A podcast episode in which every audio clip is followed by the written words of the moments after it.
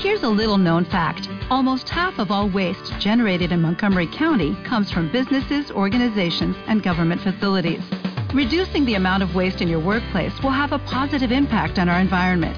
It can also save you money on your disposal costs. Reducing waste and recycling at your business is easy to do and is the law in Montgomery County. Make it your business to recycle right. Learn more at montgomerycountymd.gov slash recycle right or call 311. Espéreme aquí. Dijo Sonny Carson abriendo la puerta del coche. Tardaré poco. Media hora como mucho y nos vamos al aeropuerto. Por mí, perfecto. Contestó el taxista.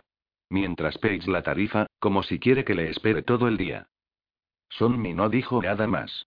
Cerró la puerta y avanzó sobre las aguas del Támesis, caminando lentamente por el puente Westminster. Turistas de todas las nacionalidades iban y venían, casi todos disparando fotos con un brillo de excitación en los ojos. Sonmi caminaba con la cabeza inclinada, retrasando el momento de mirar al mutilado palacio de Westminster, como hacía cada año después de salir del hospital. Esta sería la última vez. Un último vistazo y se marcharía de Londres. El viento alborotaba su cabello castaño y sonaba de un modo extraño al rozar su ojo de cristal. Era un sonido muy bajo, casi inaudible, pero él lo captaba con toda claridad. Sonny llegó al otro extremo del puente y se detuvo. Entonces alzó la cabeza y miró. La torre del reloj, que albergaba el espectacular Big Ben, que tan famoso había hecho a Londres, había desaparecido. Sonny nunca había visto el Big Ben, excepto en fotos y vídeos. Se crió en Estados Unidos y hasta los 18 años no pisó Inglaterra. Llegó dos días tarde. La torre del Big Ben ya se había derrumbado y nadie supo nunca la causa. Sencillamente, la estructura se vino abajo de repente. El gobierno británico trató de reconstruir la torre, pero fracasó. Cuando se habían levantado apenas 10 metros, la nueva torre también se desmoronó y, después no hubo nuevos intentos. Restauraron la pared del Palacio de Westminster y la dejaron como si el Big Ben nunca hubiera existido. La madre de Sonny era inglesa, de Londres, y le había contado muchas veces lo grandioso que era el Big Ben. Hablaba de él como si fuera una divinidad y Sonny creció pensando que era el edificio más bonito del mundo entero. La adoración que destilaban las palabras de su madre caló en lo más profundo de su ser, y ni siquiera ahora, sabiendo que él era una de las pocas personas que conocían la verdad, podía desembarazarse del extraño lazo de afecto que sentía por aquel misterioso reloj del pasado. Su madre nunca le contó por qué se marchó de Inglaterra para criarle en Estados Unidos. Tampoco le reveló quién era su padre. Pero no tardó en darse cuenta de que el Big Ben guardaba algún tipo de relación con su vida. Para empezar, el famoso reloj se desplomó el día en que Sonny cumplió 18 años, coincidiendo con la desaparición de su madre. Ignoró las advertencias con que le había criado, de que nunca, bajo ningún pretexto, viajara a Inglaterra, y fue en su busca. La encontró en coma, y tras averiguar, con grandes dificultades, qué había sucedido, su vida y el mundo entero se trastocaron. Comprendió por qué su madre siempre había lucido una sombra de tristeza en su delicado rostro y juró hacer algo al respecto. Un numeroso grupo de turistas se acercó por la acera. Sonny se hizo a un lado para dejarles pasar. Armaban tanto escándalo que Sonny no podía pensar con tranquilidad, por lo que decidió acercarse un poco más al palacio de Westminster para alejarse de ellos. Entonces una figura atrajo su atención. Era un hombre que estaba sentado en una silla de ruedas plateada, con un diseño un tanto peculiar, el respaldo era muy alto. El desconocido era el único que miraba fijamente en la misma dirección que Sonny, al espacio vacío que antes ocupaba el Big Ben. A pesar de estar sentado, saltaba a la vista que era un hombre muy alto. Son Mi intuyó que tenía unos 40 años, aunque aparentaba menos.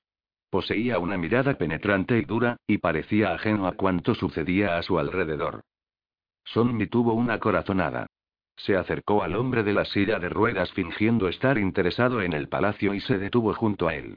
Parpadeó varias veces y se frotó el ojo de cristal, luego estudió al desconocido y sus sospechas se confirmaron.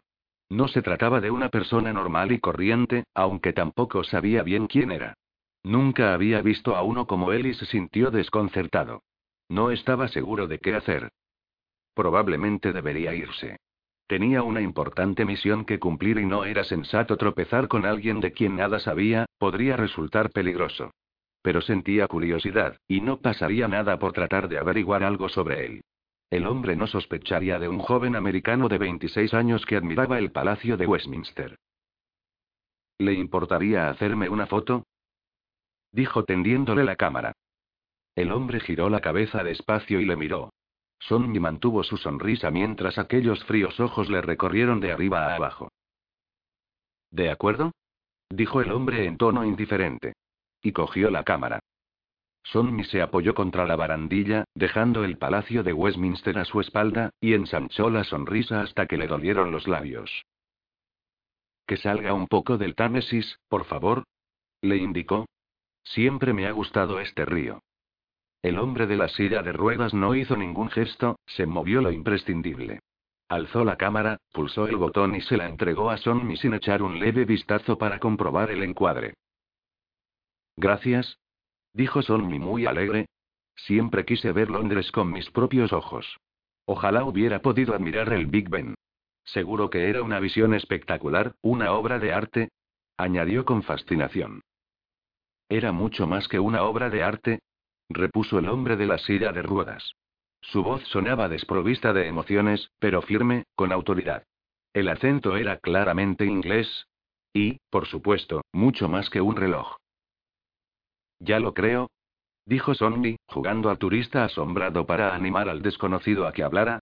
Era el símbolo de Londres. Gente de todo el mundo venía a verlo. La gente no sabe nada, no entiende nada, dijo el hombre con aire pensativo. Y suerte que tienen. Mucho mejor no saber nada de ese reloj maldito. Sonny no tuvo que fingir asombro ante aquellas palabras. El hombre de la silla de ruedas sabía algo del Big Ben, tal vez más que él. Tenía que averiguar quién era y qué papel desempeñaba en todo esto. ¿Cómo dice? ¿Por qué ha dicho que ese reloj estaba maldito? Era solo una expresión, contestó el hombre. No, lo ha dicho intencionadamente, lo he notado. Tranquilo, chaval, no te alteres y sigue sacando fotos de la ciudad. De todos modos no lo entenderías. ¿Qué no entendería? Preguntó Sonny perdiendo el control. Dígamelo. El hombre le miró fijamente, con una tranquilidad excesiva, propia de quien observa algo insignificante. Baja la voz, chico. No sé qué te pasa, pero no tengo tiempo para bobadas.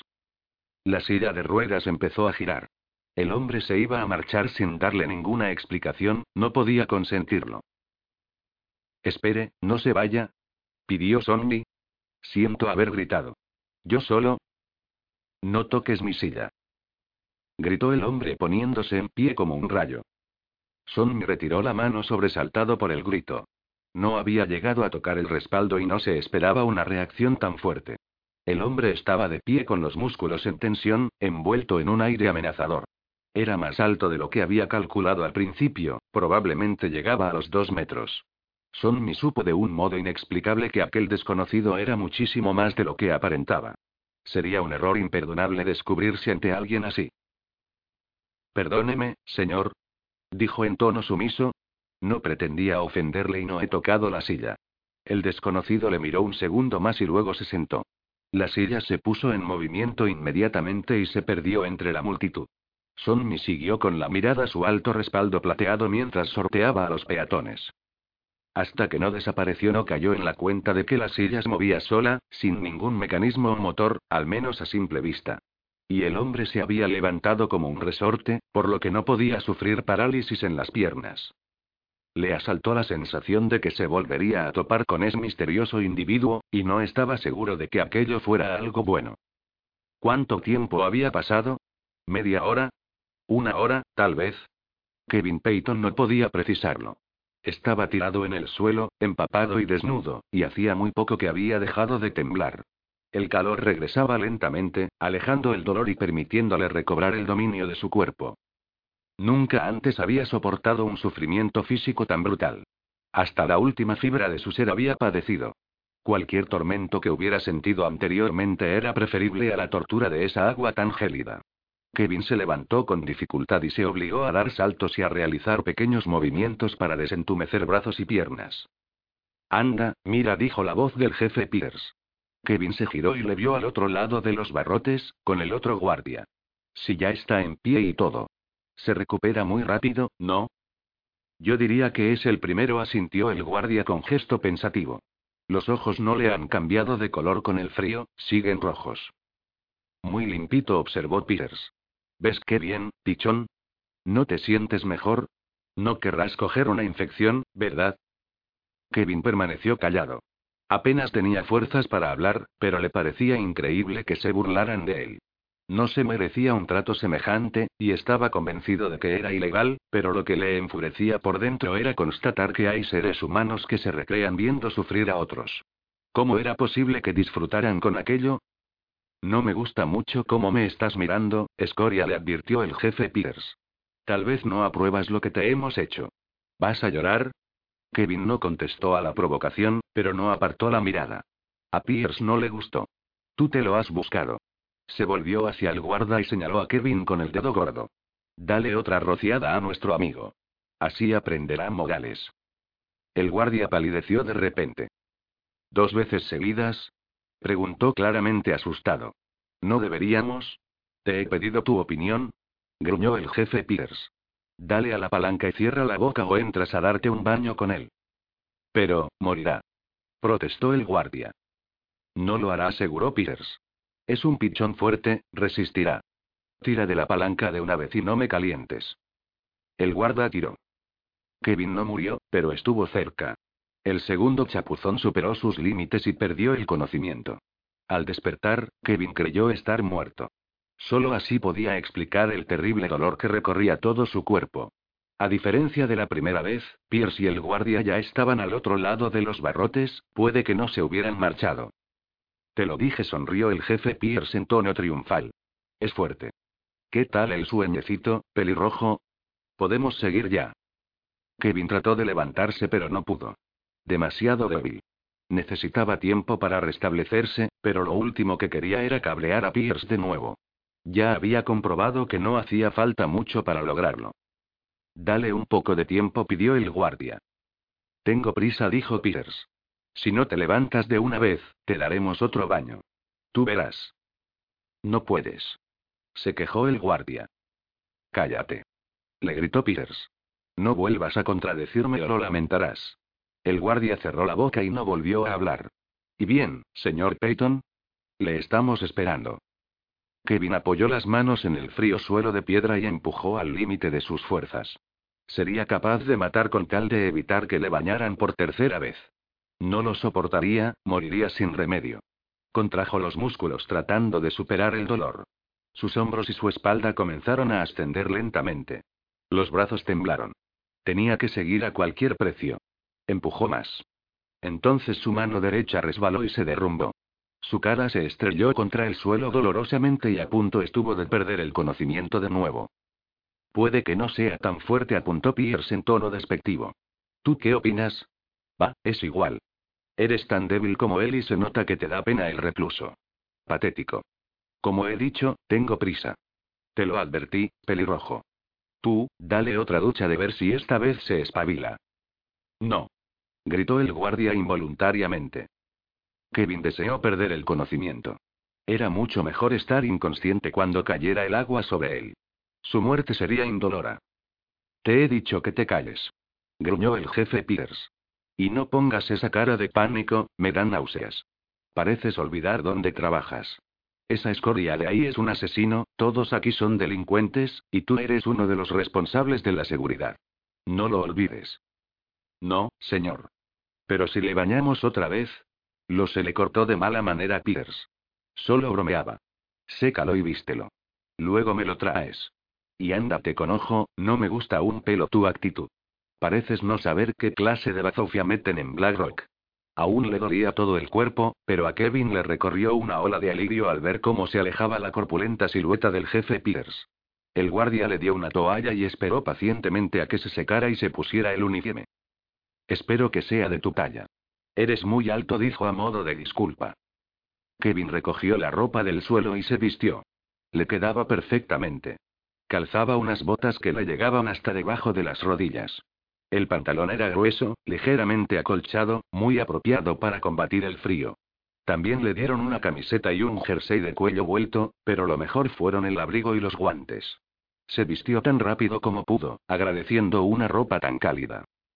Todo era de color marrón. El abrigo llevaba el número 237 pintado en la espalda. Cuando estuvo vestido, el guardia le condujo a una sala amplia donde esperaba el resto de reclusos que habían llegado en el mismo autobús que él. Kevin se incorporó a la fila. Observó que todos los presos, sin excepción, tenían la piel amoratada, en especial los labios.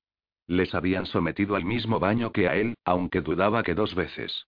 Stewart se mantenía sorprendentemente firme, a pesar de que sus ojos desiguales parecían más separados que nunca. Su barba tenía pedazos de escarcha y estaba parcialmente congelada. Kevin se preguntó cómo ese pobre saco de huesos había logrado sobrevivir al agua congelada. Era imposible que el triste pellejo descarnado que recubría su esqueleto generase el calor suficiente para resistirlo, y sin embargo, ahí estaba, con un aspecto razonablemente bueno, dadas las circunstancias, y mucho mejor que el de Elliot. El pequeño recluso era, con diferencia, el que peor imagen ofrecía. Todos habían superado ya la tiritona salvo él. Su diminuto cuerpo vibraba como si se estuviera produciendo un terremoto justo bajo sus pies. Tenía el pelo negro aplastado contra la cabeza, sin que se moviera lo más mínimo. Sus ojos verdes estaban apagados, sin brillo, y su nariz torcida apuntaba en todas direcciones, siguiendo el ritmo de sus temblores. Kevin sintió de nuevo esa extraña atracción hacia él. Muy suave, sutil, pero estaba ahí, en algún lugar de su interior. Se preguntó si a Eliot le sucedería lo mismo. ¿Cómo lo llevas, Eliot? Susurró situándose junto a él. M. Muy bien, colega tartamudeó Elliot aparentando seguridad. He estado en sitios peores. Kevin lo dudaba seriamente, pero no dijo nada. No quería arrebatarle su orgullo. Y entonces recordó las palabras del jefe Pierce. En Black Rock solo metían la escoria, los desechos de la sociedad. Había asesinos que mataban por el placer de hacerlo, algo del todo incomprensible para Kevin. Tendría que andarse con mucho cuidado. Iba a entrar en un mundo desconocido en el que probablemente no debería fiarse de nadie. A pesar de su aspecto frágil e inofensivo, Elliot era un delincuente y podía resultar peligroso. El jefe Pierce llegó silbando una melodía estridente. Se le veía de buen humor. Atención, Escoria dijo plantándose ante la fila de reclusos y juntando las manos por debajo de su inmensa barriga. Nuestro estimado alcaide os prometió un regalo en su discurso de bienvenida y ha llegado el momento de entregárselo. Hizo un gesto con la cabeza y un guarda comenzó a repartir algo a los presos. Kevin no fue el único que frunció el ceño cuando le dieron una caja pequeña con un anillo dorado en su interior. Se trataba de una joya sencilla, con unos discretos trazos sobre su superficie lisa y reluciente, que conformaban una decoración un tanto peculiar. No estaba hecho de oro, como podía parecer a primera vista, Kevin sabía apreciar la diferencia. El brillo del anillo era demasiado metálico. No te lo pongas en ese dedo, colega, le advirtió Elliot. El oro da mala suerte en el tercer dedo de la mano izquierda. No iba a ponérmelo en ningún dedo, explicó Kevin. Y no creo que sea de oro. Es muy ligero. Elliot estudió su anillo con interés. ¿En serio? Yo hubiera jurado que es de oro. A callar, pichones. Ordenó el jefe Pierce. Mejor. Esta es la primera norma y la más importante. Siempre llevaréis el anillo puesto, en todo momento. No hay excepción. Si os cogen sin el anillo vais a descubrir lo que es el sufrimiento, ¿y si nos lo roban? Preguntó un recluso. Pierce se acercó al preso y se detuvo justo enfrente de él, con la cara muy pegada a la suya. Ese es vuestro problema, no el mío, rugió. Resolvedlo o no, me da exactamente lo mismo, pero no me molestéis con vuestras chorradas, ¿queda claro? Y no me vuelvas a interrumpir mientras hablo. Golpeó al preso con un movimiento muy rápido de su porra. El recluso se dobló sobre la barriga. Pierce regresó al sitio en el que estaba. Volviendo al anillo continuó. Si lo perdéis, es casi mejor que intentéis una fuga, porque el castigo no será más severo. Espero haberme expresado con claridad. ¿En qué dedo nos lo ponemos? preguntó Eliot. Pierce le fulminó con la mirada. ¿Qué acabo de decir acerca de molestarme con? Os he dicho que lo tenéis que llevar puesto, punto. No he indicado ningún dedo, ¿no? Pues ponéoslo donde os dé la gana. ¿Alguien más quiere soltar alguna idiotez? Nadie abrió la boca. Kevin sostuvo el anillo y lo introdujo en el dedo corazón de la mano izquierda. En ese no, colega, le reprendió Elliot. ¿Qué más da? Ya te lo he dicho, trae mala suerte. ¿Y en este? preguntó señalando el anular. Ese no está mal, concedió Elliot. Pero la mano derecha es mejor para atraer energías positivas. Sé muy bien de qué hablo. Kevin se encogió de hombros. Elliot estaba claramente chalado, pero no podía evitar que le cayera bien, y le daba igual el dedo que usara para el anillo. Fue a cambiarlo de mano y se dio cuenta de que en la derecha era donde llevaba su alianza de matrimonio hasta que Pierre se la arrebató. No le pareció bien usurpar su lugar con el anillo de una penitenciaría. Dejó libre el dedo anular, que tenía la marca de la alianza, y se lo puso en el corazón. Eliota sintió con una sonrisa. Buena elección, colega. Eres un gran tipo, se nota. Un indeseable habría escogido la mano izquierda con toda seguridad, probablemente el dedo gordo, que es el más retorcido. Cuando veas a alguien que lleva el anillo en ese dedo, desconfía. No es buena gente, te lo digo yo. Eh, tú, barbudo. Dijo el jefe Pierce señalando a Stewart, que tenía la cabeza ladeada y una expresión de solemne estuticia dibujada en el rostro. ¿Es que no me has oído? Ponte el anillo. Anillo repitió Stewart. Un par de presos rieron por lo bajo. El jefe Pierce endureció la expresión de su cara. Sacó a Carlota y se acercó a Stewart. Vas a ponerte el anillo ahora mismo. Estoy harto de perder el tiempo, sois un grupo de anormales, lo vais a pasar mal en Blackrock. Y bien, Barbas. Me estás cabreando, te lo advierto. Los ojos de Stewart se movieron. Kevin creyó advertir que uno de ellos apuntaba directamente al jefe Pierce, el otro, al techo. La cabeza siguió quieta, inclinada ligeramente a la derecha. Anillo volvió a decir Stewart. Lo que me faltaba. El jefe Pierce levantó su porra. Un segundo intervino un guardia. Pierce detuvo su brazo, pero no lo bajó. Es un desequilibrado, no te entiende. Por eso se lo voy a explicar. Su historial dice que tiene un trastorno mental severo de no sé qué clase. No te entenderá. Genial se quejó Pierce guardando la porra. Ahora nos envían retrasados. Ya que sabes tanto de su historial, ponle el anillo. Yo no quiero mancharme con su baba. Le gotea tanto que pronto se formará un charco. Stewart ni se inmutó cuando el guardia le puso el anillo. Ya estáis todos listos para entrar en Blackrock, declaró el jefe Pierce. Ya era hora. Sois un grupo bastante patético. Bien, hay dos recuentos al día. A las nueve de la mañana y a las nueve de la noche. Luego os asignarán un empleo. Las normas de Blackrock no son complicadas, las aprenderéis sobre la marcha, no me cabe duda. Eso sí, pichones, a los guardias ni tocarlos. Saltaos esa norma y me conoceréis muy bien, os lo aseguro. Pierce hizo una pausa y les barrió a todos con una mirada llena de desprecio. Haceos con un amiguito o un novio, lo que prefiráis, pero nunca estéis solos en Blackrock. Estáis advertidos. Derek Linden jamás había disparado a una persona. Tras cerca de 40 años en el FBI, nunca había apuntado a nadie, ni siquiera había desenfundado su arma con la intención de hacerlo. Los únicos disparos que había realizado eran los de la galería de tiro, para practicar, y de eso hacía ya más de una década.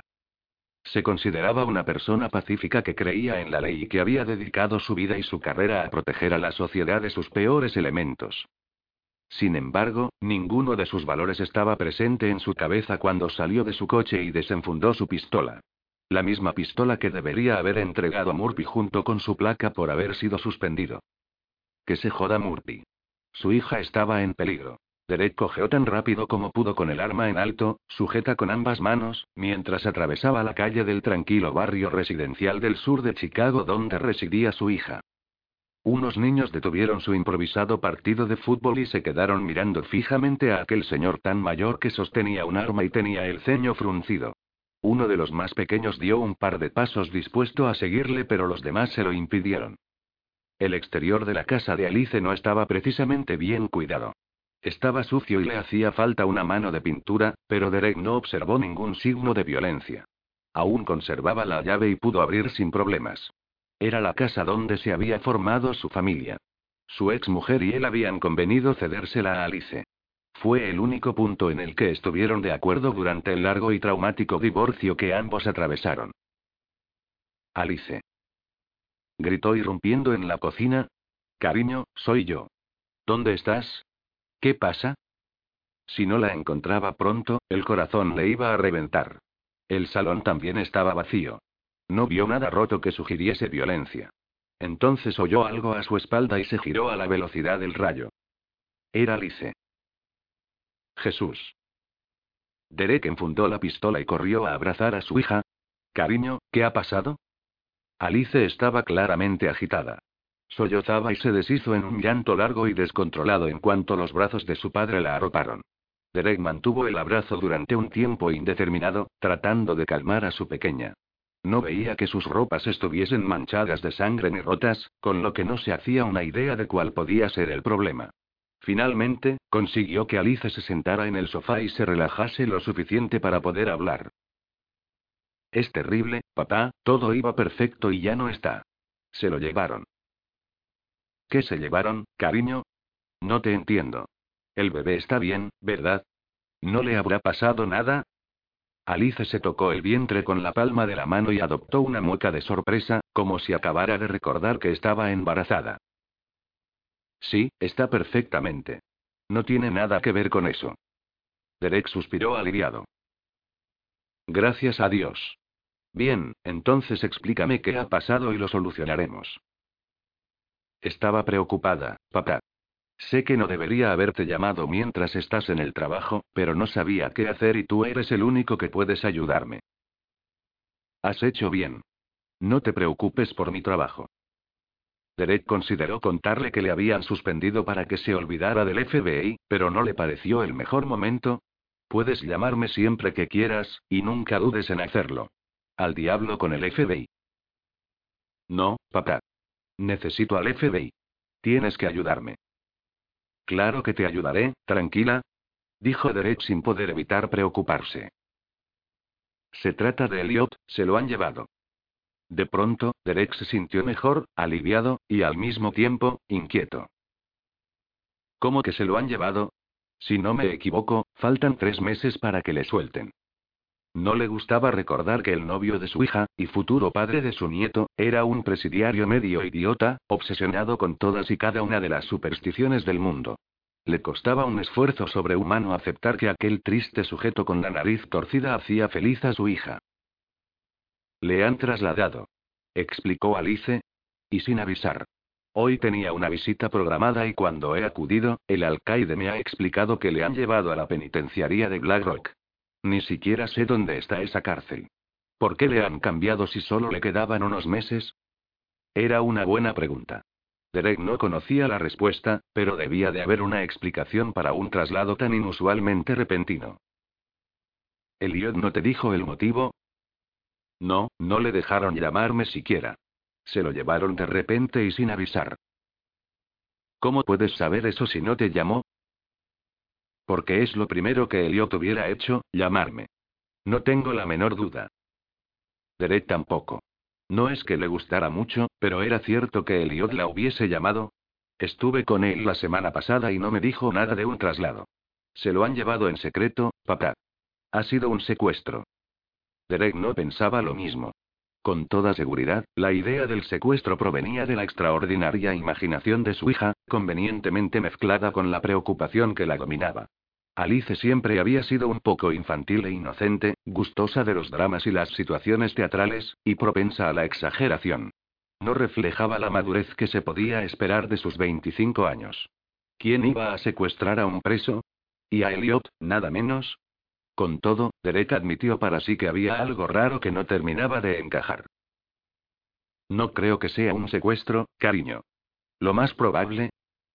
Sé que no te cae bien, papá, le cortó Alice. Sé que piensas que merezco algo más que un presidiario, pero yo le quiero, y espero casarme con él cuando salga. Desde luego que merecía algo más. Alice se merecía a alguien infinitamente mejor que el mediocre de Elliot, pero no le correspondía a él juzgarlo. Esa fue una dura lección que estuvo a punto de costarle el más alto de los precios. La confianza de su hija. La primera reacción de Derek al enterarse de que Alice se estaba viendo con un convicto no fue la más adecuada. Se enfadó tanto que estuvo casi un mes sin hablar a su hija. Y lo peor era que con quien estaba verdaderamente enojado, a quien profesaba toda su rabia era a sí mismo. Alice y Elliot se habían conocido gracias a él, o mejor dicho, por su culpa. Nunca debería haber permitido que su hija le acompañara a interrogar a un recluso, pero aquel día Alice estaba con él, viviendo en su casa mientras pintaban la suya. Derek tenía el coche en el taller y, como Alice se aburría, le obligó a dejar que le acompañara a la prisión a cambio de prestarle su coche. Lo último que hubiera pensado Derek era que su hija se iba a enamorar del preso y que al día siguiente regresaría a escondidas para volver a verle. Algo después trató de persuadirla del error que estaba cometiendo y de lo complicada que sería su vida junto a un expresidiario.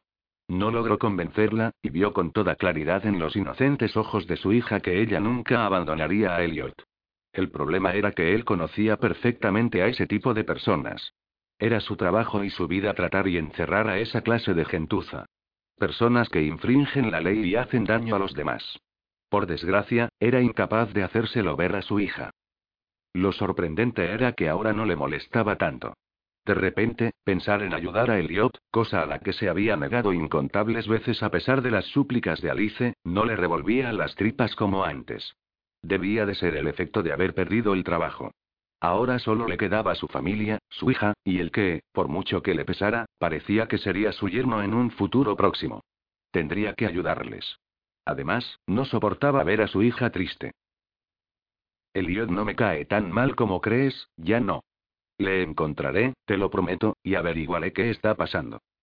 Alice le abrazó con mucha fuerza y enterró su rostro entre los brazos de su padre. Gracias, papá. Y rompió a llorar de nuevo. Todo se aclarará. Tú solo ocúpate del bebé. Déjame a mí lo demás. Ten cuidado. Dijo ella cuando recobró la compostura. Todo esto me parece muy extraño. A Derek también se lo parecía. Y todavía tenía que descubrir quién era Randall Tanner y su implicación en la muerte de Teagan Bram, el testigo asesinado. ¿Seguro que no es más que un error burocrático? ¿Mintió Derek? No te preocupes. Te prometo que tendré cuidado. El puñetazo fue bastante flojo, pero alcanzó el objetivo. Le dio en toda la boca a Terrence Casey. Sin embargo, le dolió más a Randall que a él. Su brazo derecho originó una descarga que le recorrió el cuerpo entero.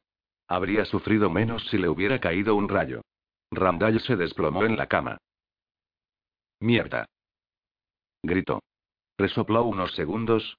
No sé qué me has hecho, malnacido, pero no te librarás. Te mataré. Basta. Dijo la chica arrodillándose a su lado. No le pegues, te está ayudando. Terence masajeó su mandíbula en silencio.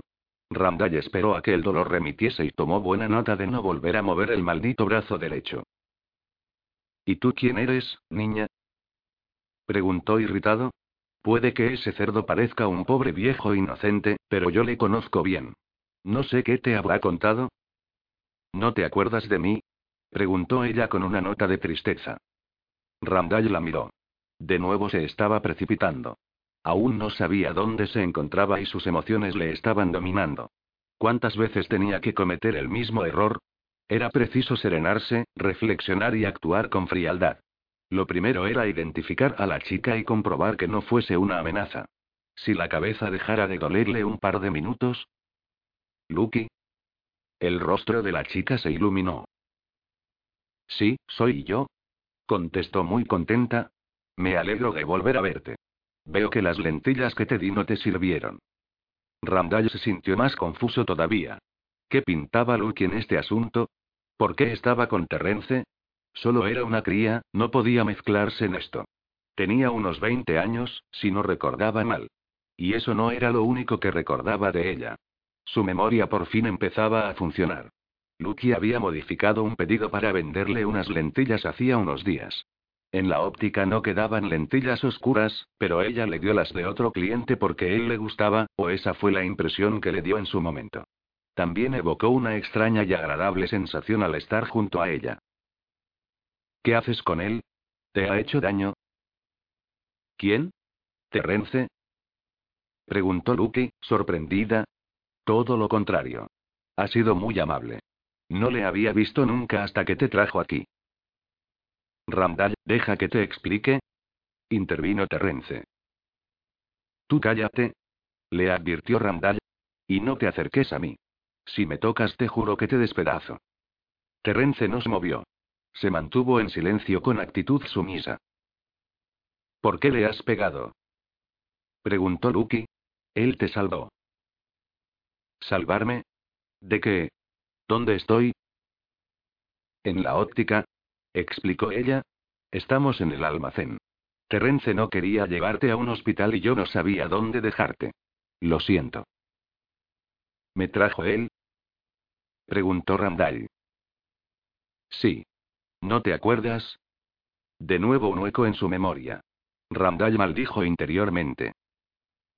No lo entiendo. ¿Por qué me trajo aquí? Encontré una tarjeta en tu bolsillo. He dicho que cierres el pico, coño. Gruñó Randall.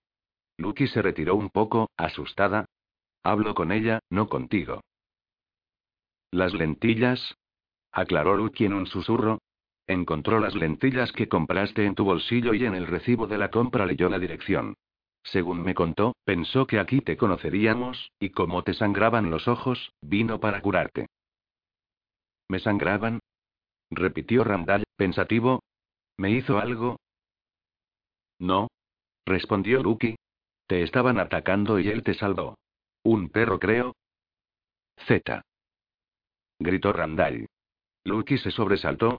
Dios mío. Los recuerdos irrumpieron en la mente de Randall con un ímpetu demoledor. Le dolió la cabeza, pero poco a poco fue ordenando las imágenes y recomponiendo lo sucedido. Regresaba a su caravana con el brazo herido por la pelea con ese gigante rubio en el autobús de Blackrock. Su vecino, James, salió a su encuentro y se ofreció a curarle cuando Z y el chico les sorprendieron. Antes de que pudiera reaccionar, Z saltó sobre él. Randall recordó el brutal impacto del animal contra su cuerpo. Le aplastó contra el suelo y rodaron. Con un esfuerzo sobrehumano, y haciendo acopio de sus últimas fuerzas, utilizó las piernas para lanzar a Z tan lejos como pudo. El animal chocó contra la caravana de James, y Randall se levantó para huir, pero Z se recompuso demasiado rápido. Antes de dar un paso ya estaba de nuevo sobre él. Le mordió en el brazo derecho. Randall escuchó perfectamente cómo crujía el hueso. Estuvo a punto de desmayarse. Se derrumbó. Alcanzó a ver al chico, apoyado contra un árbol, observando la pelea con una sonrisa y el ojo izquierdo oculto por su largo flequillo rubio. Entonces, oyó a James gritar y sintió un golpe fuerte. El peso de Z desapareció de su espalda de repente. Randall se giró y vio a su vecino alzando un tablón de madera para golpear al perro de nuevo. Z dio un salto y le arrancó la cabeza a James de un mordisco. Un chorro de sangre empapó a Randall, que contempló indefenso como el perro se aproximaba con el hocico manchado de rojo. Randall estaba indefenso, sin fuerzas, y sin modo alguno de protegerse. Pensó que de verdad todo había acabado. Pero entonces le llegó el rugido de un motor y vio un vehículo enorme acercarse derrapando. Pasó muy cerca de él y notó un fuerte golpe en la cabeza. Perdió el sentido. Aquel golpe debía de ser el responsable de que hubiera tardado tanto en recobrar la memoria. Randall se rascó la cabeza y dio con un chichón de un respetable tamaño. ¿Tú eras el conductor? Le preguntó a Terrence. El anciano asintió. Puedo hablar ya. Habla. refunfuñó Randall, reprimiendo su furia. Terence pareció contento de poder tomar parte en la conversación. Te salvé de ese animal, explicó. No estoy seguro de haber visto nunca un perro de ese tamaño. ¿Cómo pudiste con él? Quiso saber Randall. Le atropellé. Le aplasté con el camión contra una caravana. Luego me bajé y te recogí. Un chico rubio me gritó algo, pero me largué a toda prisa sin mirar atrás. ¿Fue lo más inteligente que has hecho? concedió Randall. Luego te traje aquí. Tal y como te ha explicado Lucky, encontré la dirección junto a tus lentillas. Estás a salvo, Randall. ¿De eso nada? Le contradijo Randall, y se volvió a Lucky. ¿Tienes un gato? Necesitamos uno cuanto antes. No, no tengo gato, contestó ella. ¿Para qué quieres un gato? preguntó Terrence. Son el mejor modo de advertir la presencia de Z, el perro que me atacó. Pero si le atropelló con un camión. Dijo la chica, claramente preocupada por si a Randall le estaba fallando la cabeza. Está muerto, no te preocupes. Randall sacudió la cabeza. No, no lo está. Ni siquiera creo que esté herido. ¿Qué? Eso es imposible. No. Y si has visto mis ojos, ya sabrás que hay cosas que parecen imposibles pero no lo son. ¿Insinúas que Z es como tú? Preguntó Terrence, asombrado. Tú eres el experto, ¿recuerdas? Dijo Randall con acritud. Aún no entiendo por qué le hablas así. Protestó Lucky. Te has salvado de ese tal Z, ¿no? Y te ha traído aquí para que te recuperes. Yo te he cuidado y no me has contado por qué no puedo llevarte a un hospital, ni por qué querías matarle. ¿Aún quiero hacerlo? Corrigió Randall. ¿Qué te parece, Terrence? ¿Qué tal si le cuentas a Lucky por qué voy a matarte? Andrew Wick no tenía frío, pero le costaba conciliar el sueño sin cubrirse con su caja de cartón. Un latigazo de viento se la había llevado volando hacía unos momentos. Andrew la observó planeando de un lado a otro, zarandeada por el aire de Chicago, hasta que aterrizó en un charco. Andrew consideró ir a por ella. Podía secarla y usarla de nuevo, pero no le apetecía levantarse. Muy en el fondo sabía que debía ir a por la caja de cartón. Tenía la forma perfecta, y a la larga lo agradecería, pero Andrew acusaba una falta total de voluntad. Siguió mirando la raída caja de cartón pringada de barro, dudando sobre sus opciones. Tal vez habría algún conocido junto al charco y le podría gritar que se la trajera. Entonces un camión pasó por encima de ella y terminó con el dilema. Ya no le serviría para dormir. Por suerte había muchas cajas de cartón en Chicago, no le sería difícil hacerse con otra. Una hora más tarde, Andrew no tuvo más remedio que desperezarse cuando una humareda le envolvió de improviso. Se levantó y recogió cuidadosamente todos los periódicos. Eso apesta, les dijo a sus dos amigos. ¿Con qué demonios lo habréis encendido? Un barril oxidado vomitaba un humo negro y maloliente que se retorcía esparciéndose por el sucio callejón en el que vivía. Sus dos compañeros estaban junto al barril, agitando un periódico en un vano intento de apartar el humo de sus caras. El escuálido perro que tenían como mascota saltaba de un lado para otro, esperando a que cayera algo comestible. Hemos utilizado un aceite de motor que hemos encontrado por ahí, dijo el más bajito mostrando una sonrisa sin dientes. Le advertí que no era una buena idea, dijo el alto, un hombre mayor que su compañero, y más delgado. Pero este zoquete nunca me hace caso. Andrew llevaba viviendo con ellos tres meses y nunca recordaba sus nombres. Le acogieron muy contentos en cuanto el perro se acercó a Andrew dando muestras de amistad.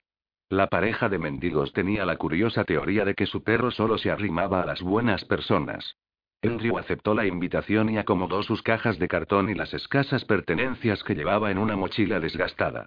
Le cayeron bien, eran con diferencia la pareja más entretenida de indigentes con la que se había cruzado nunca. Si no lo apagáis nos van a echar a patadas por contaminar toda la calle, dijo Andrew. Tienes razón, repuso el bajito. Siempre llevaba una botella vacía en la mano. Busca algo con lo que cubrir el barril. Búscalo tú, repuso el alto. Ya te dije que no lo encendieras. Andrew acarició al perro mientras sus compañeros discutían. Bueno, creo que voy a dar una vuelta, a ver si consigo algo de comer. Los dos mendigos se miraron. ¿Vas a buscar comida? preguntó el alto, asombrado. Sí, contestó Andrew. Me apetece. Tráenos algo a nosotros, le gritó el bajito. Os lo prometo, dijo Andrew saliendo del callejón. Hoy me encargo yo de la cena. Caminaba bastante animado, sin una razón concreta. Era un día normal y corriente, pero estaba contento. Eso era bueno. Giró por una calle poco iluminada que no reconocía. No era la primera vez que se perdía entre los inmundos recodos de los callejones de Chicago, pero el caso es que llevaba poco tiempo andando, no podía haber llegado muy lejos. Decidió dar la vuelta y desandar el camino. Era lo más seguro. Tres jóvenes le impedían el paso. Vestían ropas de cuero de colores llamativos, con cadenas en las muñecas y muchas chapas. Cada uno lucía varios pendientes. El más alto llevaba un tatuaje de una serpiente en su cuello, como si reptara desde el pecho, y tenía la nariz muy hinchada.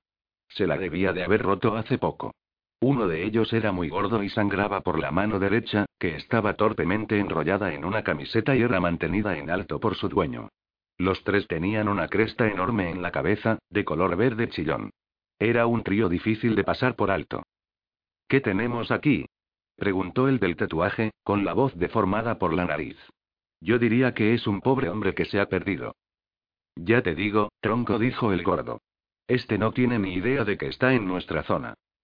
Tendremos que explicárselo, dijo el tercero. Andrew les observó con curiosidad. No sabía que esta zona perteneciera a nadie. Me iré enseguida. De eso nada, tronco, dijo el del tatuaje. Te quedas, tienes que pagar un peaje. Así nos resarciremos de nuestras pérdidas, dijo el gordo.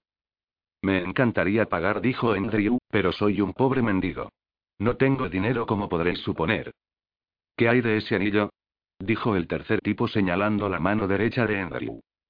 Bien visto, observó el del tatuaje, que parecía ser el jefe del grupo. Ese anillo valdrá una pasta. Entréganoslo y te podrás ir. Me temo que no puedo hacer eso, repuso Andrew. Es muy valioso para mí. Voy a por él, dijo el gordo de la mano vendada. Espera, le detuvo el de la nariz rota. Mejor vamos los tres. Después de la paliza que nos dio el ciego, no quiero arriesgarme. Este no tiene bastón, apuntó el tercero. Me da lo mismo, gruñó el jefe tocándose la nariz. Vamos los tres a la vez, que el ciego parecía inofensivo y mira lo que nos pasó. Si se resiste a entregarnos el anillo, tendremos que convencerle. Los tres se rieron y caminaron hacia su presa. Andrew se dio cuenta de que dos de ellos andaban de un modo extraño, cojeaban. Le rodearon enseguida. Dame el anillo, tronco. Ya os he dicho que no puedo. Andrew retiró la mano. Tú lo has querido, dijo el jefe. A por él. Los tres chicos le agarraron por todas partes. El primer puñetazo le dio en plena cara. Andrew se inclinó hacia atrás pero no llegó a caer. Luego le golpearon en el estómago y se dobló hacia adelante. Entonces le aporrearon la espalda y Andrew dio con las manos en el suelo. Le dieron patadas, codazos, y todo tipo de golpes. Siguieron así durante un par de minutos. Los tres chicos jadeaban por el esfuerzo. Andrew se levantó con una sonrisa. Este tipo no se inmuta, observó el jefe asombrado. Le dio un puñetazo en la cara con todas sus fuerzas. La cabeza de Andrew giró al recibir el golpe y luego recuperó su posición original sin perder la sonrisa. No tenía ni una sola marca. Es increíble. Ahora fue Andrew el que golpeó. Fue un puñetazo de recorrido amplio, en arco, que les alcanzó a los tres. Las tres crestas cayeron al suelo y no se levantaron. Andrew se alejó caminando sin dejar de sonreír. Frank tenía talento para las cartas, para el póker en particular. Se le daba bien estudiar a los adversarios y descifrar sus emociones mientras mantenía las suyas ocultas. El truco estaba en los ojos. Los ojos no mienten si se examinan como es debido, algo que, afortunadamente, muy poca gente era capaz de hacer. Pero a pesar de su excepcional capacidad para interpretar a sus contrincantes, y de ser uno de los mejores jugadores del país, Frank topó aquella noche con un oponente imposible de predecir, con unos ojos impenetrables.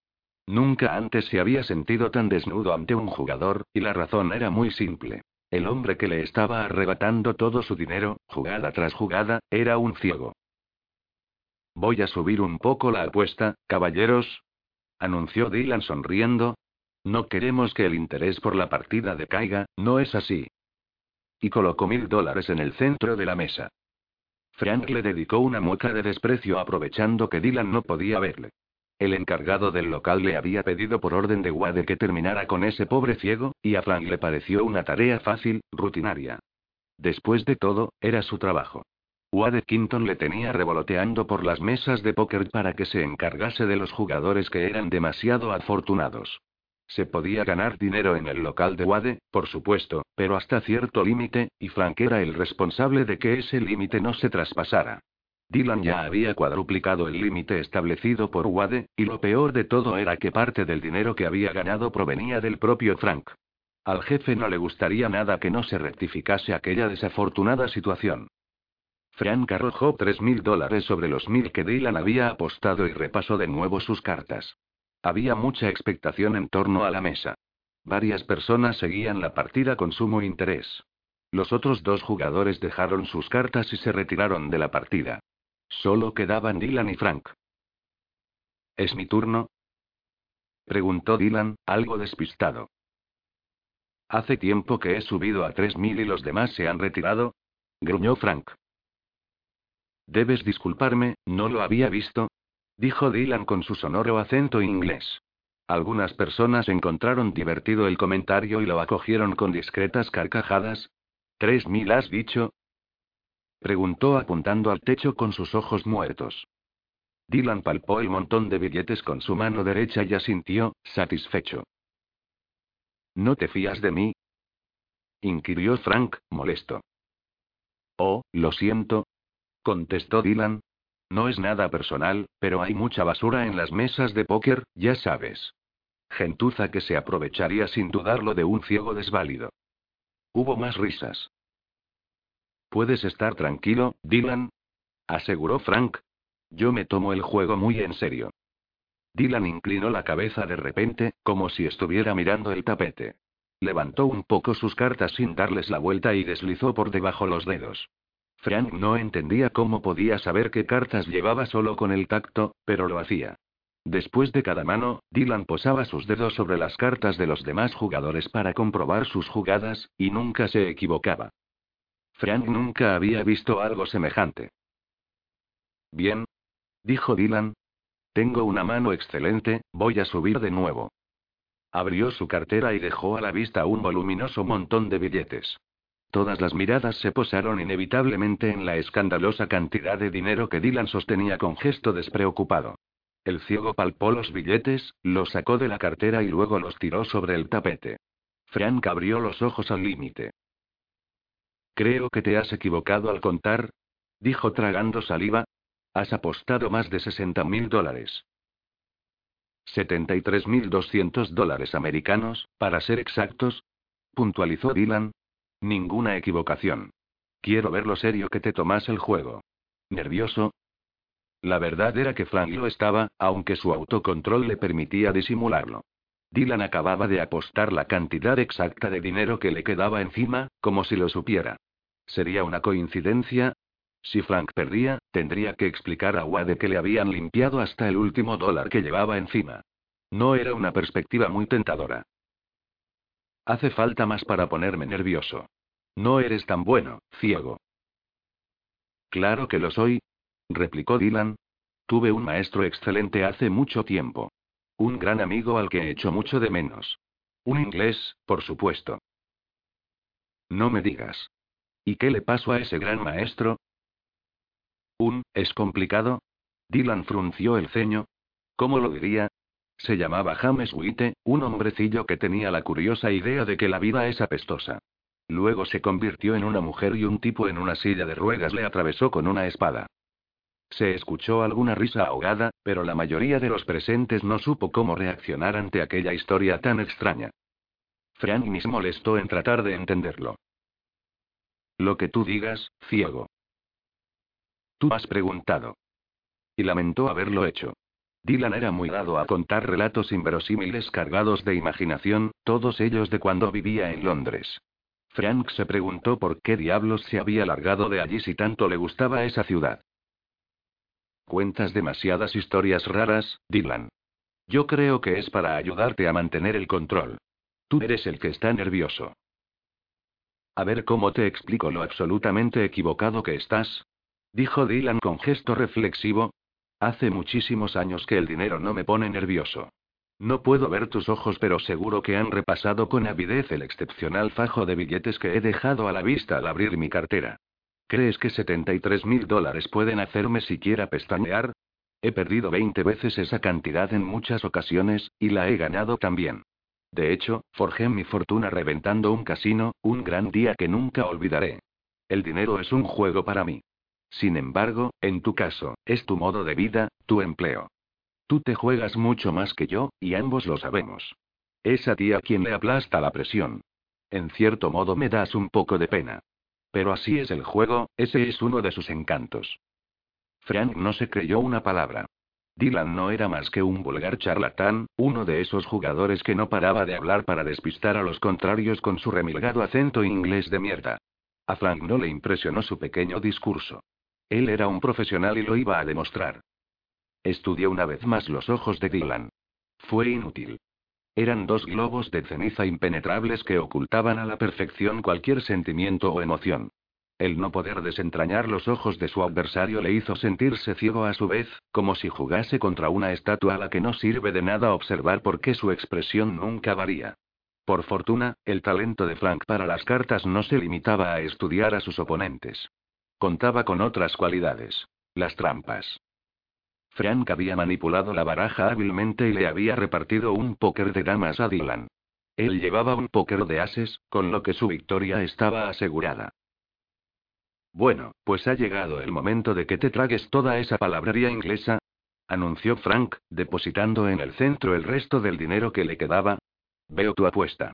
Puedes tocar el dinero para comprobarlo. No es necesario, dijo Dylan. Tengo un oído muy fino y me basta para saber que has puesto la cantidad correcta. Además, yo siempre me fío de un profesional, añadió torciendo los labios. Es hora de descubrir las cartas. Nuestro público querrá saber quién es el ganador. Yo no estoy de acuerdo, dijo una voz. Toda la estancia se sumió en un repentino silencio. Los curiosos se separaron y Wade Quinton avanzó hasta el borde de la mesa. Encantado de verte, Wade. Saludó Dylan sin apuntarle con sus ojos grises. Aunque me sea imposible comprobarlo, seguro que tienes un aspecto magnífico. Enseguida terminamos la partida. El viejo empresario echó un rápido vistazo al dinero que había sobre la mesa. No, nada de eso. La partida ya ha terminado. Son Carson no estaba acostumbrado a las grandes ciudades. Había demasiada gente. Se había criado en un tranquilo y apartado pueblo del estado de Maine y le gustaba cruzarse con rostros familiares cuando paseaba por la calle. En Chicago se sentía solo. En Londres no conocía a nadie, pero por algún motivo no le oprimía tanto la soledad. Tal vez era por el viaje anual que realizaba al London Bridge Hospital. Nunca antes había estado en Chicago. Todas las caras que veía pertenecían a desconocidos, personas con las que no tenía ninguna conexión, y que nada le importaban. Le entristecía pensar que si ese hombre tan corpulento, con el que se acababa de cruzar en el semáforo, se muriese ahí mismo, fulminado por un rayo, no sentiría absolutamente nada. Ninguna pena ni remordimiento. Y lo mismo le sucedería si de repente un coche arrollara a la mujer coqueta del abrigo de pieles que se detenía en todos los escaparates. Ni una sola de esas personas significaba nada para él. Y eso le hacía sentir diferente. Los rascacielos, sin embargo, le llamaban la atención. Debía estar relacionado con su fascinación por las alturas, y la vista que Sonny imaginaba que se disfrutaría desde el más alto de todos ellos. Allí arriba el aire sería más puro y los seres humanos se verían como pequeños e insignificantes, y lo más importante, distantes. Hacía más frío que en Londres, bastante más, pero a Sonny no le molestaba. Estaba preparado para resistir bajas temperaturas, bajísimas, era una de las exigencias de su misión, y, en consecuencia, vestía un sencillo jersey negro mientras que los transeúntes desfilaban por la calle Madison, del centro de Chicago, arropados por gruesos abrigos de aspecto muy confortable. Casi todos parecían tener prisa. Caminaban rápido y apenas mostraban sonrisas en sus preocupados rostros. Muchos hablaban por sus teléfonos móviles y Sonny reparó en que no se veían grupos de personas juntas. La inmensa mayoría eran peatones solitarios, a excepción de alguna pareja que aparecía de vez en cuando. Sonny torció por una calle más pequeña y luego se internó en un callejón. Se fue alejando progresivamente de las zonas más transitadas sin ser consciente de ello. Por alguna razón que ni él mismo comprendía no encontraba un candidato que le inspirase confianza. Todo el mundo parecía demasiado ocupado, como si les faltara tiempo para los importantísimos asuntos que sin duda se traían entre manos. Llevaban trajes elegantes y relojes caros, y a Son todo eso le desagradaba. Nunca le había gustado la gente que dedica su vida a amasar dinero.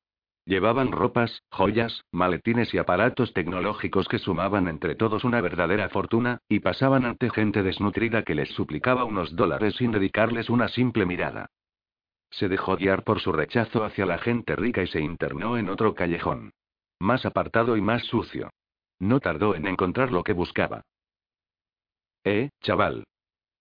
Gritó una voz temblorosa. Ven aquí un momento. Sonny se giró y vio una mano huesuda, cubierta por un roñoso guante plagado de agujeros, que se movía adelante y atrás, invitándole a acercarse a su dueño. El hombre le obsequió con una sonrisa desdentada y señaló una botella medio vacía que sujetaba con la otra mano.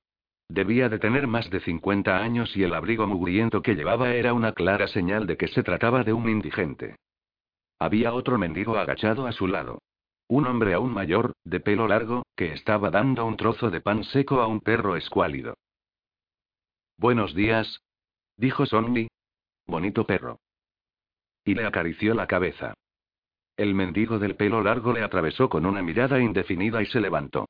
Era más alto y más delgado que Sonny. El perro se apretó contra su pierna y movió el rabo muy rápido suspirando por otro pedazo de pan. ¿Le has gustado? comentó el hombre que le había llamado. Debes de ser una buena persona. A este estúpido chucho le gusta todo el mundo, protestó el del pelo largo. ¿Dónde está Andrew? No ha vuelto aún. Nos prometió traer algo comestible. Y lo hará. Andrew siempre cumple su palabra. Es un perro cariñoso, repuso Sonny sin saber quién era ese Andrew del que hablaban. Tú pareces un buen chico, dijo el mendigo mellado. Seguro que no te importa ayudar a dos buenas personas a soportar este frío del demonio. El hombre extendió la mano con la palma hacia arriba a tiempo que agitaba la botella para demostrar que estaba vacía. Sonny dejó de acariciar al perro y les miró fijamente. Coño. exclamó el mendigo del pelo largo, ¿Qué te ha pasado en el ojo? Es un ojo de cristal, explicó Sonny. Fue un accidente sin importancia. ¿Te duele? A veces me pica un poco. Menuda putada, dijo el hombre de la botella con gesto comprensivo. A Sonny ese gesto le produjo una sensación en su interior. No estaba seguro de cuál, pero era agradable. Voy a ayudaros con el asunto de la botella. Sonny sacó la cartera y los dos sucios rostros de los mendigos se iluminaron de repente. Pero la verdad es que me gustaría pediros un favor a cambio. Los dos hombres se miraron. Sonny se preguntó por un instante si estarían hablando por telepatía. Verás, jovencito. Nos encantaría ayudarte, pero no sé qué podríamos hacer por ti. Es algo muy sencillo, dijo Sonny, Solo tenéis que quedaros un teléfono móvil que os voy a dar y responder exactamente lo que os voy a decir cuando os llamen. ¿Eso es todo? Preguntó el del pelo largo con desconfianza. ¿Es todo? aseguró Sonny. Luego podéis hacer lo que queráis con el teléfono, pero hasta que recibáis la llamada no lo podéis usar. El mendigo del pelo largo sacudió la cabeza poco convencido. Esto es muy extraño. No me gusta. Seguro que hay alguna intención oculta. Los ricos nos utilizan para sus maquinaciones de mierda. ¿Qué maquinaciones? Preguntó el de la botella. No empieces con tus estupideces.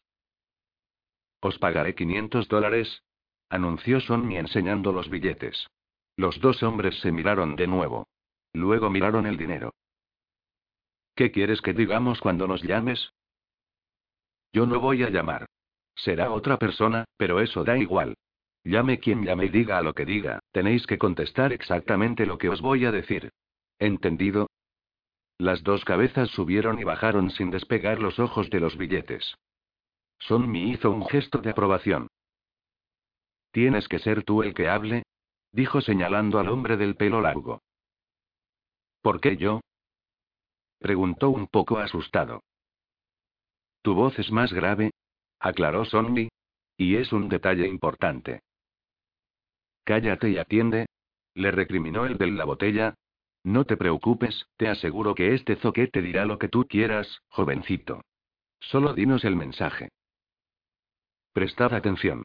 La persona que llame preguntará por alguien y tú responderás afirmativamente, con un soy yo, el mismo, o algo similar. Da igual el nombre por el que pregunte. El mendigo asintió sin decir nada. Se notaba que se esforzaba por memorizar las instrucciones. Luego le dejarás hablar. No importa lo que diga. Cuando termine, contestarás que quieres verle la cara, que estás en el edificio de enfrente y que primero quieres que se asome a la ventana, que si no, te niegas a encontrarte con él en persona. Harás una pausa y le dejarás hablar, que diga lo que quiera. Luego le exigirás en tono enérgico que se acerque más a la ventana. Nada más, ya os dije que era muy fácil. ¿Por qué no nos escribes las frases exactas que tiene que decir este zoquete en un papel? Preguntó el de la botella. Para que no se nos olvide. Porque no me fío, admitió Sonny. Vamos a ensayar la llamada hasta que os sepáis el diálogo de memoria. Tardaron casi una hora, pero al final, Sonny se quedó satisfecho con el resultado. Repitieron la conversación una y otra vez hasta que el mendigo respondió correctamente, sin importar las variaciones que Sonny introducía, tratando de predecir todas las posibles variantes. Al acabar, había convertido al mendigo en un robot que repetiría perfectamente las frases que había aprendido. Aquí tenéis el dinero. Los dos hombres lo cogieron y se lo repartieron tranquilamente. ¿Esto tiene algo que ver con tu ojo? No. Sonrió Sonny. Es solo una broma que le voy a gastar a un amigo. No os preocupéis. Es la cosa más rara que nos han pedido nunca, chaval. Prometió el hombre del pelo largo, pero puedes confiar en nosotros. Lo sé. Si lo hacéis como en el ensayo, luego volveré y os daré otros 500 dólares. Los dos hombres se miraron por tercera vez. Es mejor que os fijéis en mí, dijo Eliot dándose importancia. La primera impresión en una cárcel es muy importante, colegas. No me gustaría veros meter la pata. Kevin, Stewart y él estaban en la entrada al patio de recreo. Había un montón de reclusos, muchos más que en su antigua prisión, y todos se fijaron en ellos inmediatamente. Elliot ya se lo esperaba. Sabía muy bien que una nueva remesa de presidiarios nunca pasaba desapercibida. Era todo un acontecimiento. No lo sabía solo por la primera vez que él ingresó en prisión. Mientras duró su condena, también él acudía a ver a los presos que fueron encerrando después. Había cierto morbo en ello. Para la mayoría de los reclusos era simplemente algo con lo que romper la rutina y en torno a lo que crear nuevos temas de conversación. La monotonía de la vida en la cárcel puede llegar a ser un peso muy duro de soportar y cualquier cosa que ayude a sobrellevarla era bienvenida. Pero también estaban los que estudiaban a los recién llegados con otras intenciones, como la de encontrar víctimas para sus futuras agresiones sexuales. Eliot sabía distinguir ese brillo depravado en los ojos de un violador. Era importante identificarlos rápido para poder evitarlos. Lo que nunca había visto era que alguien estudiara a los nuevos con buenas intenciones, para darles una sincera bienvenida. Eso no se estilaba en una prisión. Eliot había presenciado buenas acciones en la cárcel, pero siempre entre reclusos que ya se conocían. Nadie se fía de nadie sin más, la confianza hay que ganársela.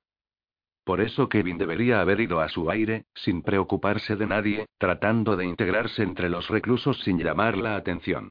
Pero estaba asustado y si Eliot le dejaba solo se metería en problemas. El experimentado recluso conocía el miedo, y los ojos rojos de Kevin le delataban, aunque de un modo particular. Tal vez ni el propio Kevin supiera lo asustado que realmente estaba. Le necesitaba, Eliot estaba seguro de ello. Podría desembarazarse de él, para evitar futuros problemas, pero el destino le ataba a él de un modo casi físico, mediante una extraña conexión. Había algo especial en Kevin.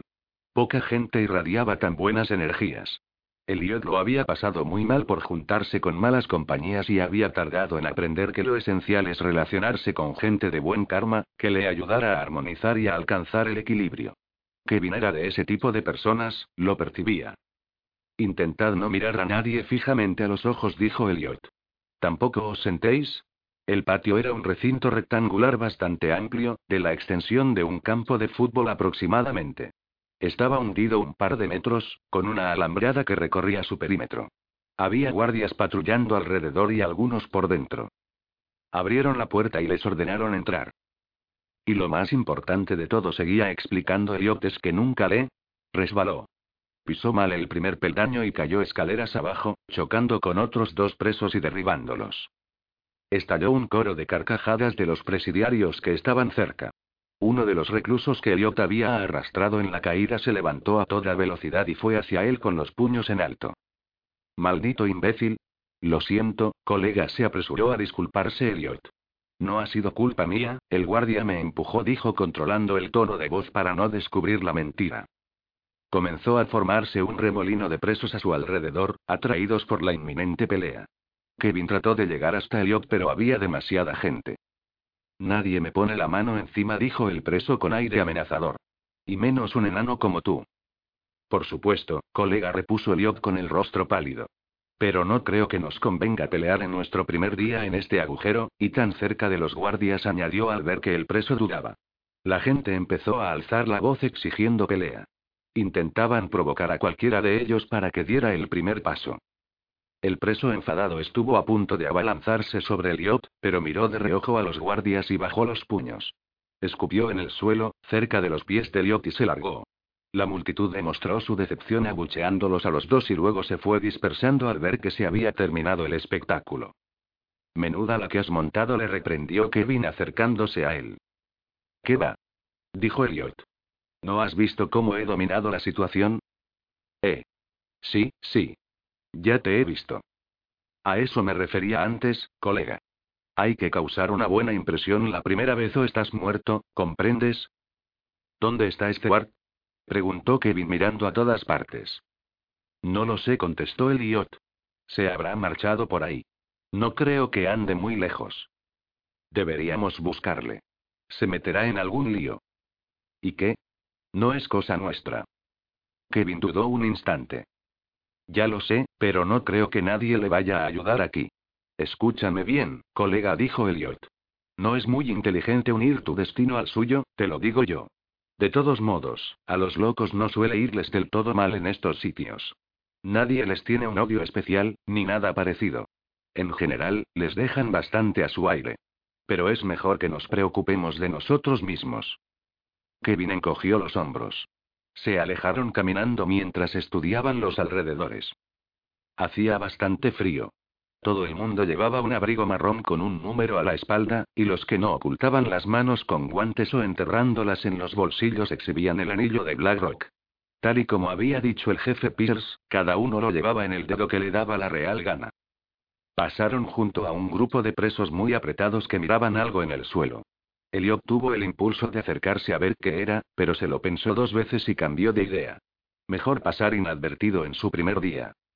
Algo más adelante, habían dibujado unas líneas sobre el suelo de barro para delimitar una pequeña zona y un grupo de diez reclusos jugaba un partido de fútbol americano.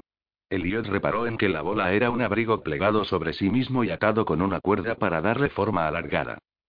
Todo esto es muy raro, dijo sin darse cuenta de que hablaba en voz alta. ¿El qué? preguntó Kevin. Elliot le miró, extrañado. ¿No notas nada fuera de lugar en los presos? Kevin le devolvió la mirada sin entender nada. Pues no, la verdad.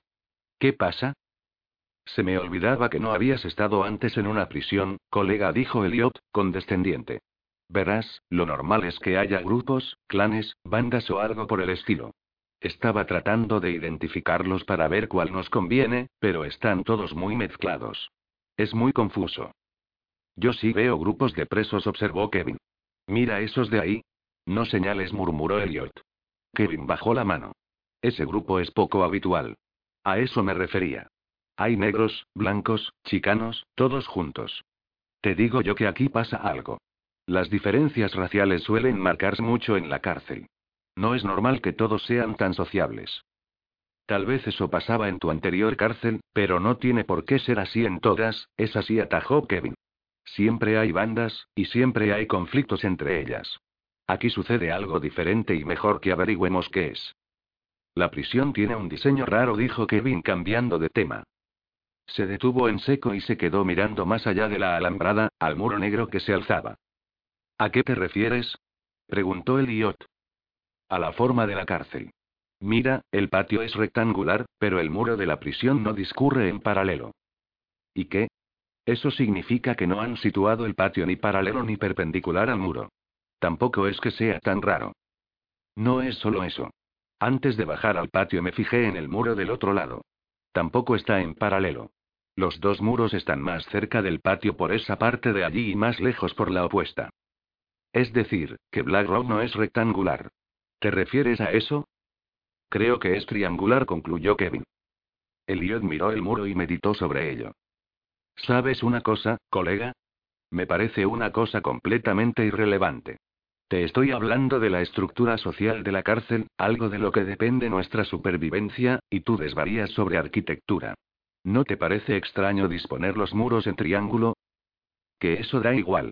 Lo importante es que estamos dentro de los muros, no su Tenemos que centrarnos en ver quiénes son los presos con poder e influencia, en todas las prisiones hay varios. Kevin no dijo nada. Elliot no le entendía. La prisión podía ser de cualquier forma geométrica, octogonal incluso, y eso no cambiaba el hecho de que su supervivencia inmediata dependía de las relaciones con los reclusos. Tenía que meterle eso en la cabeza a su amigo de ojos rojos, o lo iban a pasar mal. Una vez estuvieran bien relacionados, iba a disponer de todo el tiempo del mundo para estudiar la arquitectura de Blackrock. A lo mejor no lo entendía porque era un novato, el pobre, no tenía experiencia penitenciaria. Por tanto, era responsabilidad suya instruirle. Elliot le miró detenidamente. Siento haber sido tan brusco con lo del triángulo, colega. Verás, es que... No es eso, dijo Kevin bajando la vista.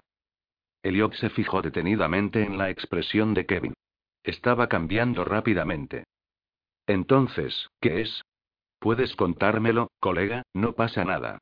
Es miedo, ¿verdad? No te preocupes, yo también pasé por eso la primera vez. Es una sensación jodida, pero se te pasará con el tiempo. ¿Puedo confiar en ti, Elliot? Podía. Elliot se consideraba una buena persona, alguien digno de confianza, pero había algo muy raro en esa pregunta. Apenas se conocían y no era normal conectar tanto como para hacer confidencias con otro preso en el primer día. Elliot lo había pasado muy mal entre rejas, lo suficiente para desconfiar de cualquier presidiario el resto de su vida. Y sin embargo algo le empujaba a creer en Kevin, aún sin conocerle. Por supuesto que puedes, eres mi colega. Cuéntame lo que sea. Elliot esperó que no fuera a derrumbarse allí mismo. No sería el primer preso que rompía a llorar en su primer día en prisión. Pero, por Dios, en el patio no, delante de todo el mundo no. No sé por qué estoy aquí. Elliot suspiró y su rostro se iluminó con una sonrisa. ¿Con qué era eso? Me habías acojonado, colega. Soy todo un experto en ese tema. Verás, es el equilibrio, el destino, ya me entiendes. Cuando haces algo malo, luego te pasan cosas chungas. No me refiero a eso, le interrumpió Kevin. ¿Tú eres inocente? No dijo Elliot muy sorprendido. O puede que sí. Lo cierto es que yo no quería dejar paralítico a aquel bastardo. Le odiaba, sí, pero no le quería hacer daño, mucho menos tirarle escaleras abajo. Solo le di un empujón, fue algo inocente. ¿Quién iba a imaginar que se rompería el cuello? Y no es que ese hijo de su madre no se lo mereciera, no está bien decirlo, pero era una persona cruel, de la peor calaña. Pero yo no soy violento, colega, lo juro. No quería hacerle daño. Claro que eso no cambia el hecho de que se lo hice, y el karma me está castigando por ello. En cierto modo, es lo correcto. Entonces, eres culpable, y por eso estás en la cárcel. Elliot observó cómo la cabeza de Kevin se hundía más aún entre sus hombros al tiempo que el rostro se le ensombrecía. ¿Insinúas que tú eres inocente? preguntó Elliot. Kevin asintió sin mirarle. La Virgen. ¿Será posible? Sí, claro. No pretendía dudar de ti. Sabía que eras un tipo especial. Pero eso es terrible, debes de estar muy jodido. ¿Qué te pasó? Me culparon de un asesinato que no cometí. ¿Asesinato?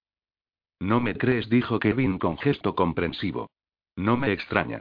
Imagino que todo el mundo dice que es inocente. No, no se apresuró a contradecirle Elliot. Claro que te creo. Me refería a que te la han jugado bien. Por asesinato te habrá caído mucho tiempo. Y por cierto, es justo al revés. Todo el mundo es culpable. Mola más, te da un aire de duro y de malo, esas chorradas. No lo olvides. ¿Por qué no pudiste probar tu inocencia? ¿Tu abogado era un manta? La verdad es que creo que era bueno, contestó Kevin pensando fugazmente en el joven Stanley. Pero no era una cuestión legal. Me tendieron una trampa, Elliot, alguien muy poderoso me ha traído por una razón que desconozco. Te digo esto porque creo que no deberías juntarte conmigo.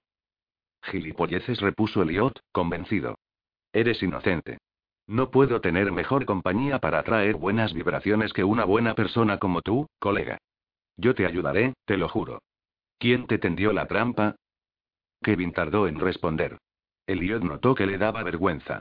Aguardó en silencio a que su amigo quisiera hablar. El alcaide dijo Kevin con esfuerzo. No puede ser. ¿Por qué querría ese inglés medio tarado meterte aquí?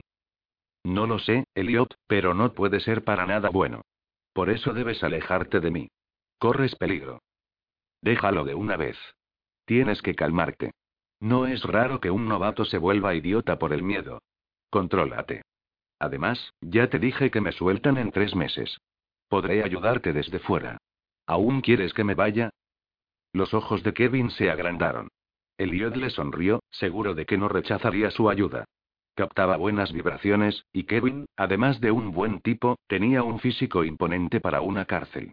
Era muy alto, y su musculosa silueta se adivinaba incluso con el abrigo puesto. Él era muy bajito y débil, le convenía la compañía de su nuevo amigo. El único problema era su cara. Demasiado guapo para este lugar. Y ese pelo y esos ojos rojos eran muy llamativos. Tendrían que tener cuidado con los homosexuales. Eliot sabía por experiencia propia de lo que eran capaces esos animales. Kevin abrió la boca pero le interrumpieron antes de que pudiese hablar. Aquí estás, cabronazo, dijo un hombre gordo con un grano en la nariz. Se acercaba rápidamente con las manos en los bolsillos y el gorro calado hasta las cejas. Miraba a Kevin fijamente. ¿Me dices a mí? preguntó Kevin con un ligero temblor en la voz. Eliot frunció los labios en un gesto de desaprobación. Kevin nunca aprendería a disimular su miedo. Le necesitaba. El recluso se acercó caminando muy deprisa. No se le veían las manos, y eso no era bueno. Eliot se puso tenso. Kevin dio un paso atrás y sacó los puños involuntariamente. ¿Eh? ¿Qué no es eso? dijo el preso, sacando las manos de los bolsillos. Con una se rascó el grano de la nariz. A Eliot le dio asco. He venido a pagar mi deuda, no quiero líos. ¿Cómo dices? preguntó Kevin bajando los puños. Creo que hay. Que darse prisa terminó Eliot situándose junto a Kevin y dándole un pisotón. Este frío del demonio es un incordio, colega. Aquí está tu dinero, dijo el preso. Y puso un pequeño fajo de billetes en la mano de Kevin. Guau, tienes los ojos rojos. Te corriste una buena juerga anoche, ¿eh, pillín? Yo, comenzó Kevin. Elliot le dio un codazo. No podía arriesgarse a que Kevin metiera la pata, y seguro que iba a decir algo inapropiado. Ya te digo, colega. No veas cómo se lo monta este cabronazo, dijo señalando a Kevin con un gesto de aprobación. El preso del grano en la nariz le miró con indiferencia. Ya, bueno. Estamos en paz. Sin deudas no hay rencores, ¿no? Kevin asintió y el preso se largó a toda prisa. ¿Se puede saber a qué ha venido todo eso? Preguntó Kevin, irritado. Te he salvado el culo, explicó Elliot. Ibas a meter la pata, seguro. Pero este dinero no es mío. ¿Por qué me lo habrá dado? Tienes mucho que aprender, colega, dijo Elliot posando los ojos sobre los billetes. Es el karma rectificando el error de haberte condenado. El cosmos es sabio. ¿Cuánto hay? Treinta dólares, contestó Kevin frunciendo el ceño. No es que dude de tu teoría, pero creo que me ha confundido con otro. Hombre de poca fe. Le reprendió Elliot. Tienes mucho que aprender. Espero poder enseñarte lo suficiente en los tres meses que me quedan. ¿Qué vamos a hacer con los 30 dólares? No sé, admitió Kevin. Voy a llamar a mi hija por teléfono. Tampoco es que se trate de una fortuna. Error. Puede ser una fortuna aquí dentro, eso depende de cuánto dinero circule por la prisión. Vamos a invertirlo. ¿En un banco? No, hombre, no se rió Elliot. En el juego. He visto antes a unos presos apostando. ¿Conoces el juego de la bolita y los tres vasos? ¿El juego del trilero? El mismo. Soy muy bueno, dijo Elliot guiñándole un ojo. No me parece buena idea, repuso Kevin, desconfiado. Lo perderemos. Que no, no seas pesimista. Ya te he dicho que soy muy bueno y tú tienes la suerte de tu parte, lo noto, colega. Y se encaminó hacia un grupo de reclusos, tirando del brazo de Kevin.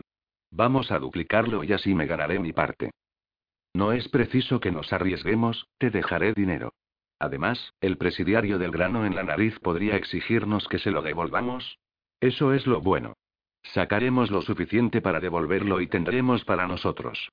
¿Quieres llamar a tu hija, no? Sin miedo a que un recluso te ataque por la espalda para recuperar su pasta, ¿a que sí? Pues esta es nuestra oportunidad. ¿No lo ves? Es como si el destino nos hubiera prestado dinero, es la leche. No hacer nada con él sería un desperdicio, una gilipollez en toda regla. Y encima me tienes a mí a tu lado cuando te cae el dinero. Todo encaja. ¿Estás seguro, Elliot? Completamente, colega. Yo sé interpretar las señales, confía en mí. Además, yo también quiero llamar a mi chica. Está embarazada, ¿sabes? Querrá saber que el padre de su hijo está bien. Luego tendrás que hablarme de tu hija, tengo mucho que aprender en ese terreno. No creo que vayas a matarle, dijo Lucky con mucha seguridad. Randall se removió en la cama. La cabeza le dolía bastante menos, pero el brazo derecho aún le palpitaba dolorosamente. El aire del almacén estaba un poco cargado y empezaba a encontrarse cada vez más incómodo. No le gustaban los lugares de techo bajo, eran asfixiantes. Había montones de cajas por todas partes y las estanterías parecían a punto de caerse. Un ventanuco, en la parte superior de una de las paredes, le hizo pensar que estaban en un sótano. Aún estoy débil, reconoció Randall. Pero lo haré. ¿Es lo que se merece este pedazo de mierda con forma humana? Dijo con todo el asco que fue capaz de expresar. Cuéntaselo, Terence. Cuenta por qué tengo esa idea de ti. Lucky cambió la mueca de desagrado, que había mostrado mientras Randalla hablaba, por una expresión de gran interés, y miró a Terrence con expectación. El anciano se inclinó un poco en su silla. Te salvé hace tiempo. Se defendió. Escapaste gracias a mí, ¿recuerdas? ¿Mientes? Atajó Randall. Yo averigüé la combinación de la puerta. ¿Se la? Dudó. No sabía cómo definirlo delante de Lucky. ¿Le molestó que le importara lo que ella pensase de él? Se la extraje al guardia. Sabes que nadie más podría haberlo hecho. Yo drogué a varios guardias y averié el sistema automático de vigilancia para que pudiéramos escapar. Nadie más podía hacerlo. Por eso no te maté cuando salimos. Pero te lo advertí entonces. Si nos volvíamos a encontrar no te lo perdonaría de nuevo. Deberías haber dejado las cosas como estaban. Z te habría matado. Randall no supo qué replicar, y eso le cabreó. ¿Estabas en la cárcel? Preguntó Lucky sin comprender nada. No, exactamente. Al menos no era una cárcel del Estado. ¿Cómo lo definirías, Terrence? ¿Un laboratorio, quizá? No estoy seguro. Randall hizo un gesto de desaprobación antes de continuar. Estuve recluido durante años, explicó. Me encerraron en un lugar pequeño junto con varias personas. Al principio no sabía cuántos éramos. Me mantenían en una celda individual, sin ventanas. Pasé tres años sin ver la luz del sol, siempre bajo un asqueroso fluorescente brillando sobre mi cabeza. Tardé cuatro años en ver a otro prisionero. Nos cruzamos un día en un pasillo, mientras nos trasladaban. Tenía mal aspecto, penoso diría yo. Ojos hinchados, expresión abatida, la tez más blanca que había visto en mi vida y una delgadez extrema. Recuerdo que pensé que ese pobre desgraciado no viviría una semana. Randall tenía los ojos desenfocados mientras hablaba, dejándose arrastrar por los dolorosos recuerdos de aquella experiencia. Cruzamos una breve mirada, no dio tiempo a más. Y por su expresión comprendí que yo no ofrecía mejor aspecto que él. No puedo expresar la rabia que me invadió. Ataqué completamente enfurecido a los dos guardias que me escoltaban. Al primero le di un codazo en las costillas con todas mis fuerzas, al segundo le golpeé en el pecho. Fue inútil. Estaba muy débil y me dieron una buena paliza. Lucky tomó su mano derecha y la acarició suavemente, casi sin darse cuenta. ¿Por qué te habían encerrado? Randall apretó las mandíbulas. Al principio no lo sabía ni yo. Es de lo más frustrante no conocer las razones por las que me hacían eso. Atravesó a Terrence con la mirada. El anciano desvió la vista hacia el ventanuco. Me inyectaban algo con una jeringuilla con cierta regularidad. Yo creía que eran drogas. También me obligaban a realizar algunos ejercicios físicos y sospecho que en la comida también me echaban potingues porque la mierda sabe mejor que la bazofia que esos cerdos me daban. El segundo año empezaron a realizarme análisis. Escáneres y ese tipo de aparatos que miden el ritmo cardíaco y las constantes vitales. ¿Qué buscaban? Preguntó Lucky visiblemente preocupada. Respuestas, imagino, aún no estoy del todo seguro. Pero experimentaban con nosotros. Estaban probando algo y nos utilizaban como conejillos de indias. No nos hablaban, no nos contaban nada del mundo exterior. Estuve los primeros dos años suplicando una explicación, pero no obtuve ni una sola palabra. Aquellos cabrones solo se interesaban por sus pruebas y los resultados. No existíamos para ellos salvo como muestras de laboratorio. Día tras día, años tras año, mi odio creció, me deformó por dentro y me convirtió en otra persona. No estoy seguro de qué hicieron con mi cuerpo, pero sé muy bien cómo afectó a mi temperamento. ¿Por eso tienes así los ojos? Preguntó Lucky. No, contestó Randall tras unos instantes de vacilación, mis ojos ya estaban así cuando me atraparon. Hubo un tiempo en que eran normales y corrientes, tal vez como los tuyos, no lo sé. No puedo recordar su color por mucho que me esfuerce. Me gusta pensar que eran verdes, pero no lo sé con certeza. Lucky apretó la mano de Randall con fuerza. Tal vez te cogieron por eso, por tus ojos. ¿No crees? Es posible. Dijo Randall. Había varios científicos allí. Pero solo tres tenían verdadero peso en la investigación. El jefe, supuestamente el más inteligente de todos, era el peor con diferencia, un auténtico malnacido al que le debo mucho. En una ocasión me habló, un par de frases sueltas con indolencia, y me dio a entender que yo era especial por mis ojos, que destacaba entre los demás. ¿No te explicó nada más? No se dignó hacerlo. Pero nadie es tan cruel sin una razón, reflexionó Lucky. Aquel hombre debía de tener un motivo para torturaros de esa forma tan inhumana. Algún día le haré algo a él cien veces peor, te lo aseguro, dijo Randall. Pero él debe tener las respuestas. Tienes que encontrarle. No hace falta. La cortó Randall. ¿Cómo dices? Preguntó atónita. No puedes rendirte. Yo te ayudaré a dar con él. Te aseguro que no me he rendido. Y no tendrás que esforzarte para encontrarlo. No entiendo a qué te refieres. A que está sentado detrás de ti, dijo Randall muy tranquilo.